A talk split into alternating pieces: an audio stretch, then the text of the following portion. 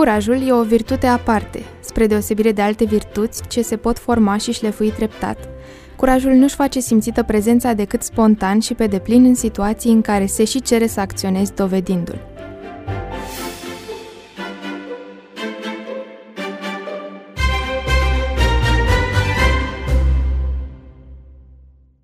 Dar dacă el lipsește atunci, chiar în momentele de foc, de amenințare, de suferință, de mare necaz, cum am putea să-l căpătăm?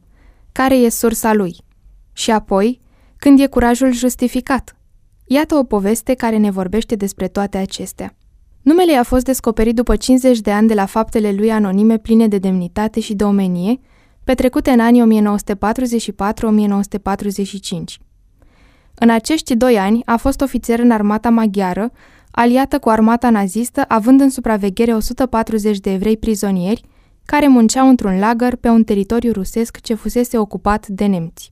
Cum frontul se tot retrăgea către vest, ofițerul a primit ordin să-i trimită pe toți prizonierii în lagărele din Germania, ceea ce ar fi însemnat condamnarea lor la moarte. Nu vă temeți, le-a spus el celor pe care îi tratase ca pe camarazii lui. Nu vom merge în Germania. Le promisese că va avea grijă de ei și și-a ținut promisiunea până la final când au revenit cu toții în țara natală, Ungaria, în anul 1945. De fapt, niciodată nu avusese cineva atâta grijă de noi nicăieri, mărturisea fostul prizonier Morton Fuchs. Cât de liniștitor trebuie să fi sunat acel nu vă temeți pentru un suflet de prizonier în mijlocul unui război sângeros și fără noimă, într-o existență mizerabilă și fără orizont.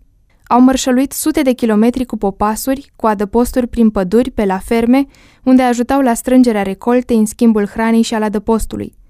Au mers cu trenuri, au scăpat din bombardamente, s-au ascuns în beciurile unor garnizoare unde pereții impregnați de sânge mărturiseau despre execuțiile și torturile de care ei fusese răscutiți. Au ajuns într-un final în țara natală. Atâta încredere au acordat acești prizonieri comandantului maghiar, încât nici nu au încercat să evadeze. Din potrivă, atunci când șase polițiști maghiari i-au forțat pe aceștia să se îndrepte spre Germania cu tot grupul, sub pază, au evadat la inițiativa și sub comanda protectorului lor, scăpând de spectrul morții. La un moment dat, au realizat că soldații ruși eliberatori se apropiau de ei. Evreii l-au rugat pe binefăcătorul lor să-și schimbe uniforma maghiară incriminatoare cu haine de civil, așa cum procedau toți militarii, însă acesta a refuzat cu un curaj neobișnuit spunând Nu am făcut nimic rău, nu am de ce să mă rușinez, sunt mândru că v-am salvat viețile, oameni buni. Fără să asculte nicio pledoarie sau rugăminte în favoarea sa, rușii l-au luat prizonier și nu s-a mai știut nimic de el. Despre întâmplările acestea de demult și despre comportamentul nemai auzit de grijuliu și de încurajator al acestui locotenent maghiar, au relatat doi supraviețuitori, Morton Fuchs și Isaac Gutman. Primul a fost îndemnat de către fiica sa, Marta Fuchs, să-i spună povestea în ziare și la emisiuni televizate din Statele Unite ale Americii, țara lor de adopție, precum și în mărturii ce s-au concretizat în final în Cartea Martei.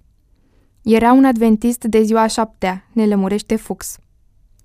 Al doilea, Gutman, prieten din lagăra lui Fuchs, fusese protejat în mod special de acest comandant prietenos. Deoarece era firav și bolnăvicios, dar foarte evlavios, Comandantul l-a scutit de muncă dură la tăia de lemne sau la piatră spartă și l-a desemnat rabin al comunităților din lagăr, furnizându-i și hrana coșer de care avea nevoie. Încă de la început s-a înțeles cu toți în mod rezonabil, nepedepsindu-i niciodată, le-a respectat sărbătorile și a postit împreună cu ei de Yom Kippur. Au discutat pasaje ale Vechiului Testament, le-a atras atenția că și încalcă legea dacă fumează în sabat, nu a purtat niciodată armă și a respectat cu sfințenie la rândul lui fiecare sabat, după porunca lui Dumnezeu. Era un adventist de ziua șaptea. Totuși, după atâtea decenii, supraviețuitorii războiului nu-și mai aminteau de numele lui.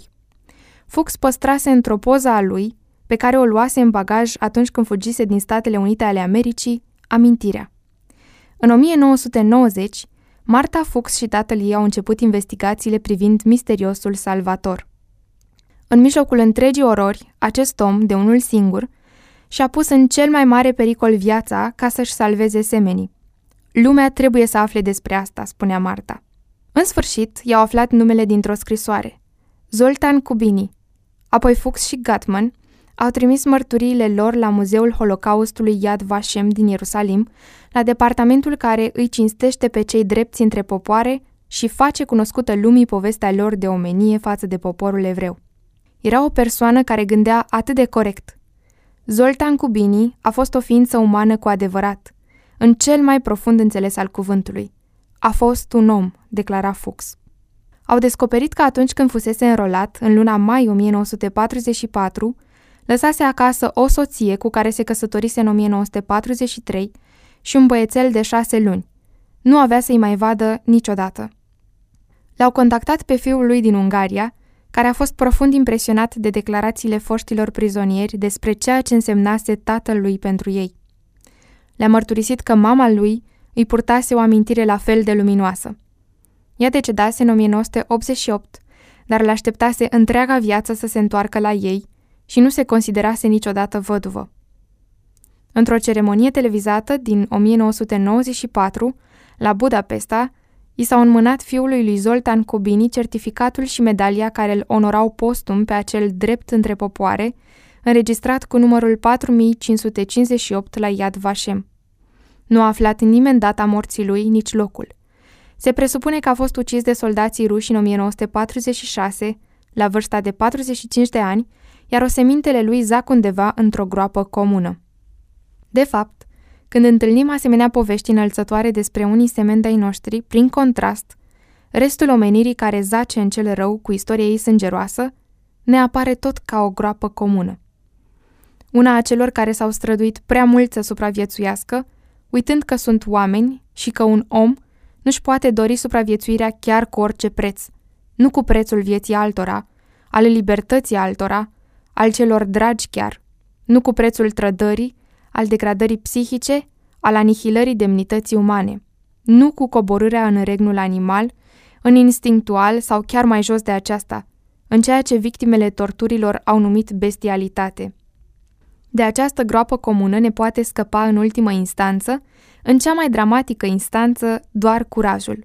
Este virtutea și arma cu care ne salvăm de noi înșine, de ticăloșia, de lașitatea sau de micimea care ne stau la îndemână care sunt atât de confortabile.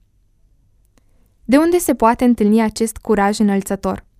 Dintr-o iubire mai mare decât iubirea pentru propria viață și din luciditatea de a constata că nu merită să supraviețuim oricum, târându-ne și luând parte la lucrările neroditoare ale întunericului.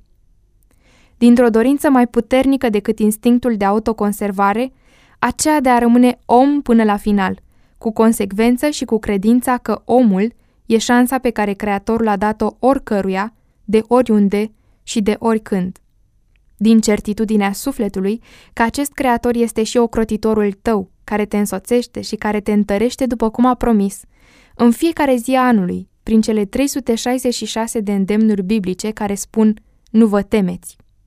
Din convingerea că atunci când faci voia lui, curajul tău nu e simplă încumetare, ci primește sens și putere transformatoare, în ciuda oricăror aparențe ostile și amenințări iminente. Este același curaj care îl determina pe Nicolae Steinhardt să aibă inițiativa de a se prezenta la poarta securității cu bagajul făcut pentru a fi arestat. Era modalitatea sa demnă de a arăta de care parte se plasează într-o lume în care valorile erau răsturnate, iar cei de afară erau adesea mai puțin liberi decât deținuții din celule. Același curaj îl inspira pe tânărul călugăr Arsenie Papacioc să declare că ar fi dispus să moară pentru credința sa în existența lui Dumnezeu, întrebându-l pe anchetatorul său ateu dacă acesta ar fi dispus să moară pentru convingerea lui atât de fermă în inexistența lui Dumnezeu. Așadar, ce am alege între o celulă în care poți rămâne om și o groapă comună a omenirii în care lucesc de avalma și lanțuri și coroane și săbii și scuturi.